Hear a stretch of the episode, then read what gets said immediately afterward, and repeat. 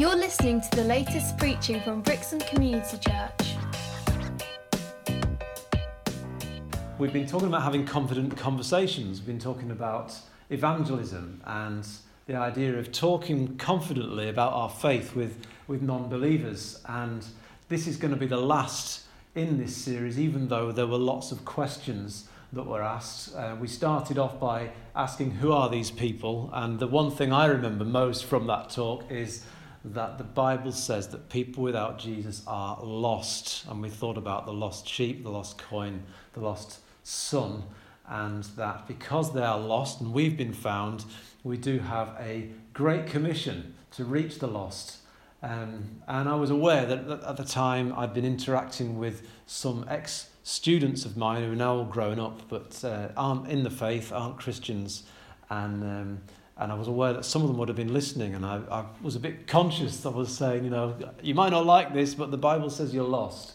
Um, and I, I got some nice feedback from them actually. So um, I think because I'd won them over in their childhood, they, they could take it from me. Um, however, keep praying for those people who, who we can tell they're lost, but uh, nothing seems to nothing seems to happen in the in the in the present. Yeah. Um, so then we delved into the biggest question: Why do people suffer? Um, again, I made it very clear that I don't have all the answers, but I did talk about how we might navigate those questions. We talked about why we think, uh, in the third session, we talked about why we think, why we believe, or we would arrogantly say, why we know Jesus is the only way. Um, and then we talked about why believe the Bible. So all those are still online if you want to go back and access access them. But there's lots of other great resources online too that help just navigate that kind of thinking. Today I just wanted to finish it off because um, there were other questions about science versus faith. There was questions about the church and which church and why so many churches and um, there's, there's other questions about why religion is the cause of all wars, which it isn't, but that's the sort of question people ask. There was questions about sexuality. There was questions about life after death. Um, and I just felt like if we carry on too long, we might get bogged down. I'm not scared of these topics, um, but I just felt like it was time to draw a close for now and revisit. And so there's just this common theme that I felt was coming through was um, this idea that um, we have we have the Holy Spirit. We've got to rely on the Holy Spirit when dealing with whatever question comes up. So um, this session, I'm going to break it into three parts. Why some of us are not having more confident conversations, and there are lots of reasons. Um, what our secret weapon is, and I'm sure there are other weapons, but I just want to talk about a secret weapon, um, which is praying in tongues and, and, and uh, praying with the Holy Spirit and asking to partner with the Holy Spirit. Um, and then I'm just going to talk about well, what next for us, and um, we'll we'll just have a chat about that, and then we'll pray, and we'll not just pray for us people in this room, but also for the whole of our church and for Brixham and beyond. Um, that there will be a mighty outpouring. That's what we want, and why not pray for it? Why not ask? Why not ask big, um, and not ask based on what we've experienced this year, but ask based on what we, we believe is God's will for our town. So um, that will be the what next section, more sort of discussion and prayer based.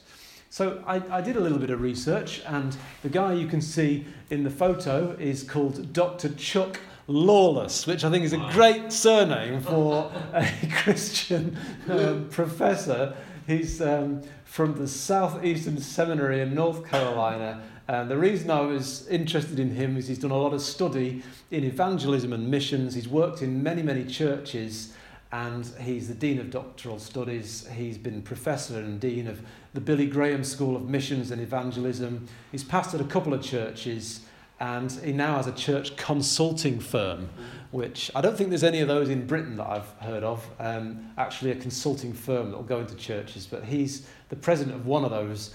Um, and he's he's done this um, article on his website, which was only in May this year, and it was nine reasons Christians don't evangelize. His, it's his take on why Christians don't evangelize. So I'm going to roll through those nine, um, and that'll kind of answer some of the question as why we don't have more confident conversations. And Um, some of it might sting, some of it might you might think, well, yeah, maybe other Christians, but not me. Um, but some, somewhere in these nine, there may be just a little bit of a, uh, a kick. There was for me, as you'll as you'll probably see as we go through. So the first one is um, people don't know what evangelism is.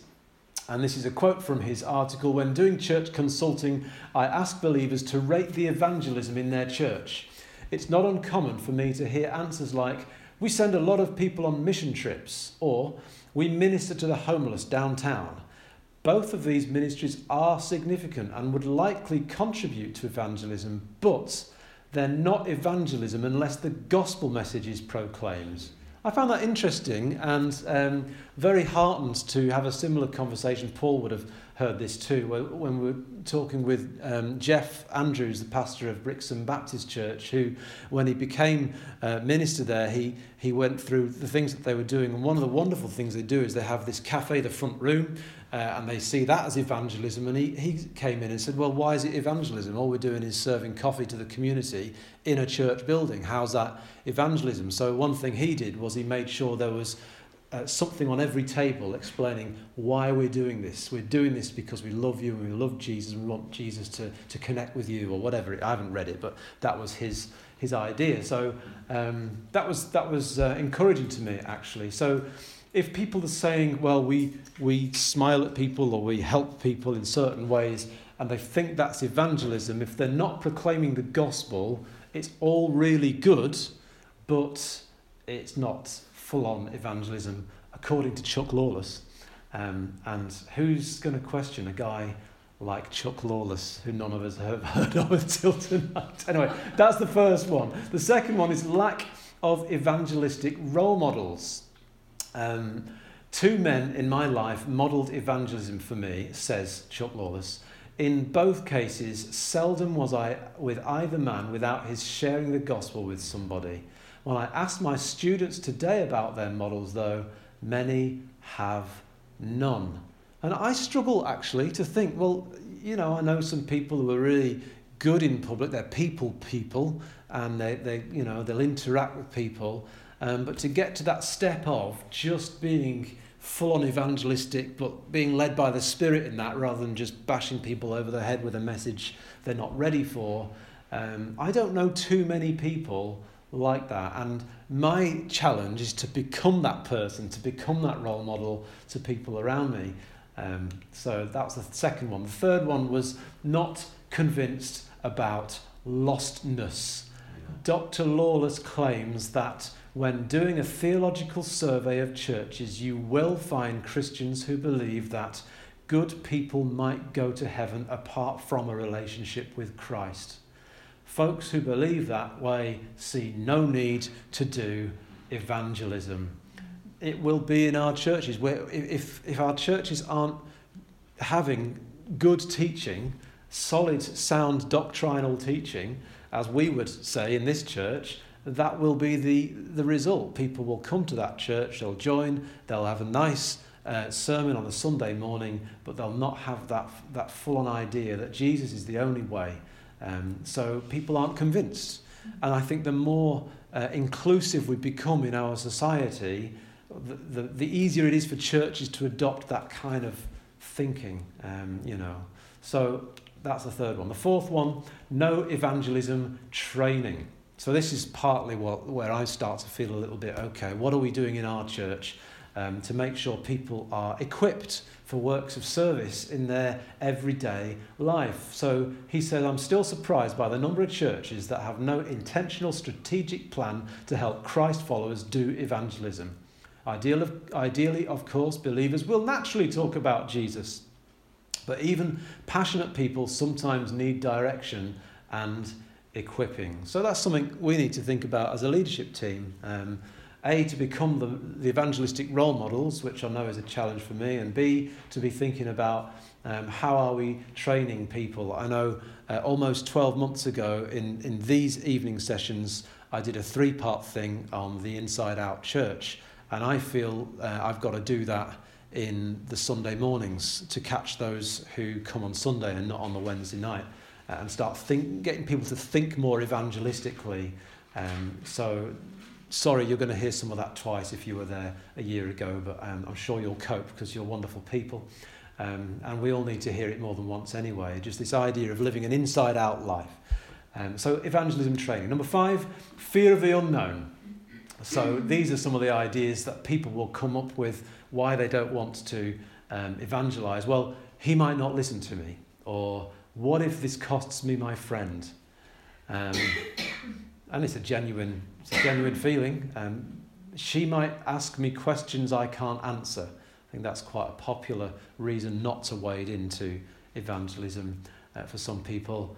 Um, and they might reject what I say. They're the sort of things that people have said to um, this consultant as he's gone to churches and asked why you don't do evangelism. Um, he says most of these fears, I believe, are more perceived than real, but perception matters. You know, if you feel like they're going to reject you, whether they are or not, it's going to stop you. I think for me, that's one of my biggest things is um, just feeling like they don't want to hear this, so I don't want to tell them something they don't want to hear. Where actually, some people are, are, are ready, and I think the more I try and walk every day with the Holy Spirit and listen to Him, um, not just in my prayer time, but all day, just trying to remember that God is with me and asking for those prompts and looking for those encounter moments with people, I might start to see things the way he does and start thinking, you know what, this person might just be ready to hear something about Jesus. Uh, and even if they do reject me, what if it does cost me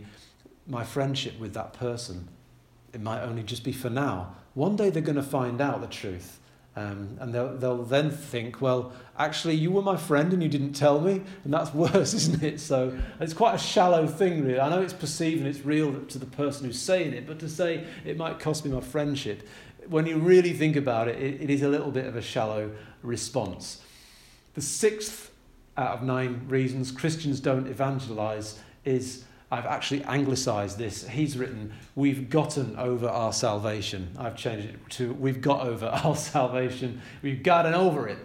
Um, when Jesus becomes routine to us, that is, our passion for Him has settled into mediocrity, we won't readily tell others about Him. And uh, I was meeting with Paul, uh, was it yesterday morning? We were just talking about how we just want people to be on as, as on fire for God as, as, as we hope we are, you know. And, and, and I, I think when we get that, we start to, we, if we all came, like Paul said the other Sunday, if, if we all came on Sunday morning fired up because we've all been praying in the Spirit every day for the week, we'd, we'd, we'd start to have very different kind of meetings, but we'd also go out from those meetings fired up as well. And, and um, we just want to beat down any kind of mediocrity and, and um, apathy that can so easily creep into all of us.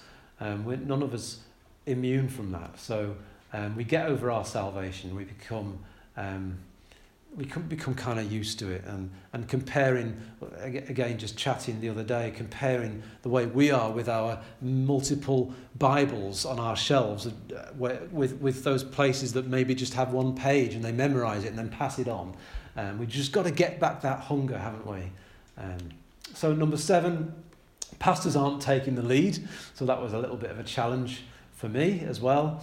Um, I cannot recall, says Chuck. I've, I've moved from calling him Dr. Chuck to Chuck now. I'm getting familiar with him. Uh, Chuck says, I can't recall ever seeing a strongly evangelistic church led by a non evangelistic pastor.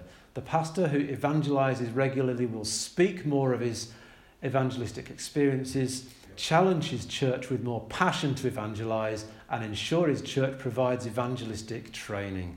Um, and I, just think talking through stories, just telling people what I've done, just talking to the hairdresser or the barber, or just chatting to someone on a bus stop, just letting people know that's what I do when I can, or walking the dog.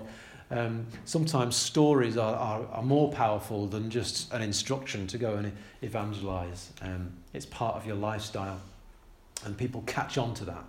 Number eight, don't know many lost people. okay, so this is a danger for those of us who've got cocooned. I think he uses the word. Yeah, many church members are so cocooned in the church world that they couldn't list several names of non believers they know well. And that's the challenge for me, I guess. I know lots of non believers. I know everybody on my small street of six houses.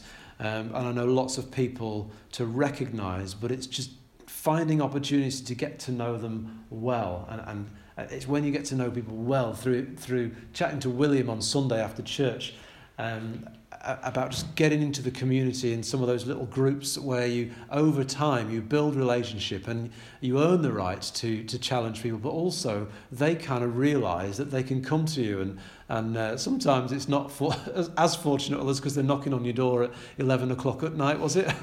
At least they know who to go to at 11 o'clock at night and that you're um, you're actually there for them and you've got the answers. So it's getting to know people well. If our whole world revolves around hanging out with Christians, we're not likely to do evangelism. And finally, number nine, they don't care about non believers. Well, I hope that's not true of anyone in this room. I don't think it is. Um, but it is an issue amongst many Sunday morning attenders in many churches. Not wishing to think of particular people. But um, I don't think, says Chuck, we can avoid this possibility if we truly believe that people need a personal relationship with Jesus, but we still keep that message to ourselves. How can we conclude, otherwise? That actually, the, the how much we care is not as high as it could be. Um, so, some challenging stuff there. I'll just leave that on the screen for 30 seconds and read the nine points quickly, just in case anything needs to sink in and ask the Holy Spirit to prompt us. Is there anything He'd like us to correct? Number one, we don't know what evangelism is. Number two, we have a lack of evangelistic role models. If that's true, well, could we go and find some? Could we start, you know, maybe not necessarily finding someone to hang out with who's evangelistic, but perhaps reading books from people and stories and testimonies and listening to podcasts of, of people who are very evangelistic. Find a role model and learn from them. Number three, not convinced about lostness, um, thinking people might go to heaven anyway. Number four, they've not had evangelism training. Number five, fear of the unknown, what will happen if I evangelize. Number six, we've got over our salvation, we've become complacent or apathetic. Number seven, pastors aren't taking the lead. Number eight, we don't know how many lost people, we don't know many lost people. And number nine, we don't really care. So um, that's quite a harsh thing to say. But if the, the Lord is you know, going to say that to us, we need to hear it, don't we? So um, this session, we wanted to talk about why some of us are not having more confident conversations. Maybe one of those nine is one of them. Um, or maybe it's something else. Uh, one thing I wanted to talk about, um, mostly for the rest of this second now, is to talk about basically a whole bunch of scriptures. Um, so just forgive me if we just spend a little bit of time reading verse upon verse um, about this secret weapon, which isn't really so secret and fits in really well with some of the Sunday morning preaching we've been having as well. So I don't know if you remember from session one, I talked about the idea that the battle is won in the air. I talked about an, an, a friend who was a devout atheist, but really searching for truth, a genuine atheist, not one of these critical, cynical types that many preachers stereotype atheists to be, but just a really good guy who wanted the truth, had had no experience of God, had no revelation of God except from what we were trying to speak to him. He was Andrea's works, workmate. Um, and entering into lots of dialogue with this guy. Um, and me being at Bible college at the time, learning arguments for the existence of God and trying them out, flexing my philosophical muscles on him, um, and just it bouncing off him like a brick wall. And it's at that point that I came to realize that the battle is won in the air. Uh, and by that I mean the power of prayer. So um, in 2 Chronicles 20, um, it's about a specific battle, but I believe uh, it applies to all spiritual battles. Do not be afraid or discouraged because of this vast army. And you can see that as the demonic, if you like. You can see it as the army of the unsaved. Um, you can see it as the array of non Christians that you know. But don't be afraid, for the battle is not yours. It's a wonderful, such a relief to hear that, isn't it? The battle is not yours, but God's. And that's so important. So uh, the second of three on this topic was 2 Corinthians 10. The weapons we fight with are not the weapons of the world. On the contrary, they have divine power. The battle is God's, remember, 2 Chronicles. They have divine power to demolish strongholds. We're doing more than just philosophical debate here, guys. We are dealing with something that is far bigger than we are, and God is on our side. And then the final um, scripture in this screen was for our struggle, sorry, Ephesians 6:12. Our struggle is not against flesh and blood, but against the rulers, against the authorities, against the powers of this dark world, and against the spiritual forces of evil in the heavenly realms. So the battle is won in the air before it is won on the ground. Um, people say that of, of uh, natural war, but I just think it's such an important um, analogy for us to remember before we go in without our armour on. Um, but the, the fresh scriptures I wanted to bring today are all about the Holy Spirit. And um, I just want, as we read these passages, a couple of slides of, of passages really and, and verses, um, I want us to look for these three P's as we go. Number one, the power. Um, the power of the Holy Spirit. We said the battle's not yours, it's, it's God's. And it's the power of the Holy Spirit that we need in our conversations. And that's where our confidence comes from. Um, the partnership. So, looking at the idea of partnering with God, not just belting off without Him or just letting Him just do His thing and praying and staying in our holy huddle, but partnering with God um, and seeing that partnership with the Holy Spirit and then the importance of prayer in the Holy Spirit and with the Holy Spirit. His, his, his, his role in our prayers. So, power, partnership, and prayer. I've not split them all up. You just look for those as we, as we read through. Okay? We're ready? Okay, so we, we're going to look at John 15, verses 26 and 27. John says, When the advocate comes, and Jesus is referring to the Holy Spirit, when the Holy Spirit comes um, after Jesus has ascended into heaven, whom I will send to you from the Father, the Spirit of truth, who goes out from the Father, he will testify about me. So we're called to be witnesses, but the Holy Spirit will testify about Jesus. And you also must testify. So we can see um, partnership there. For you have been with me from the beginning, he says. So we're going to testify, but he will testify about Jesus 2. Uh, Acts 5:32 says we are witnesses of these things and so is the Holy Spirit. So the Holy Spirit is a witness as are we. So we're working together with the Holy Spirit whom God has given to those who obey him. So anyone who obeys Jesus can have the Holy Spirit. Anyone. It's not just for some people as I was told by a friend who I'm so annoyed to hear. I had a wonderful Christian friend who I worked with, and we talked about the gifts of the Spirit. And he was told by um, and not an elder in his church, but a respected member of his church, just face it, Phil, some people aren't going to be filled with the Holy Spirit, and you might never speak in tongues. It might not be for you. And I was like, no! so, anyway, I fully disagree with that teaching, and I just want you to know that even here, there's a hint of that, is though uh, God has given it to those who obey Him. Anyone who obeys God can have the Holy Spirit in His fullness.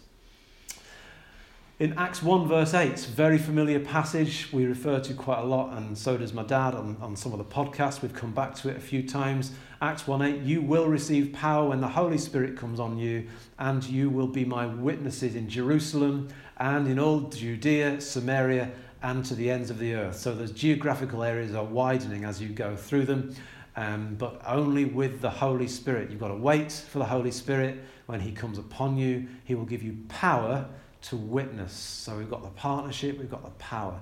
In Ephesians 3:16, Paul prays for the Ephesians that uh, out of his glorious riches he may strengthen you with power through his spirit in your inner being. In 1 Thessalonians 1:5, we see that our gospel came to you not simply with words, but also with power. But see, the word power is linked straight with the Holy Spirit. He says power with the Holy Spirit and deep conviction. So I just was interested to see how the word power was often tied up with the Holy Spirit. So we've looked at some partnership ideas, we've looked at some power. In Luke 12, verse 8 to 12, and um, We're almost halfway through my long list of scriptures. They will all appear on one screen at the end, so small you probably can't read them, but we'll just have that on and we'll just reflect a little bit. And uh, I'll stop talking at a pace and we'll just have some time to breathe and, and take that in and think about it. Um, Luke 12, 8 to 12. Jesus says, I tell you, whoever publicly acknowledges me before others, the Son of Man, that's Jesus, will also acknowledge before the angels of God. But whoever disowns me before others will be disowned before the angels of God. And everyone who speaks a word against the Son of Man will be forgiven, but anyone who blasphemes against the Holy Spirit will not be forgiven. When you are brought before synagogues, rulers, and authorities, do not worry about how you will defend yourselves or what you will say, for the Holy Spirit will teach you at that time what you should say. The Holy Spirit, in partnership with us, for those who acknowledge the Son of Man, He will teach us what to say. Don't worry. It also says somewhere else to always be prepared, but I think sometimes that's not so much about preparing the script and the right answer for every word. It's being prepared in your spirit, being prepared, being all prayed up and ready to go. And the Holy Spirit's going to teach us what to say. Um, last couple of slides now. Acts 8 4, it says, Those who have had been scattered preached the word everywhere they went. Now, where's the Holy Spirit in that? Well, I just kind of like that line because it reminds me that it's not just church leaders who are evangelists and preachers. The church was scattered. And those who were scattered, that's just ordinary Christians, preached the word wherever they went. There was no apathy amongst those Christians. They were ready to tell people about Jesus. And in 1 Peter 3:15 it says always be prepared to give an answer to everyone who asks you to give the reason for the hope that you have, but do this with gentleness and respect. John 14:26 says, "But the advocate, the Holy Spirit, whom the Father will send in my name, will teach you all things and remind you of everything I have said to you. I think I've had that twice now.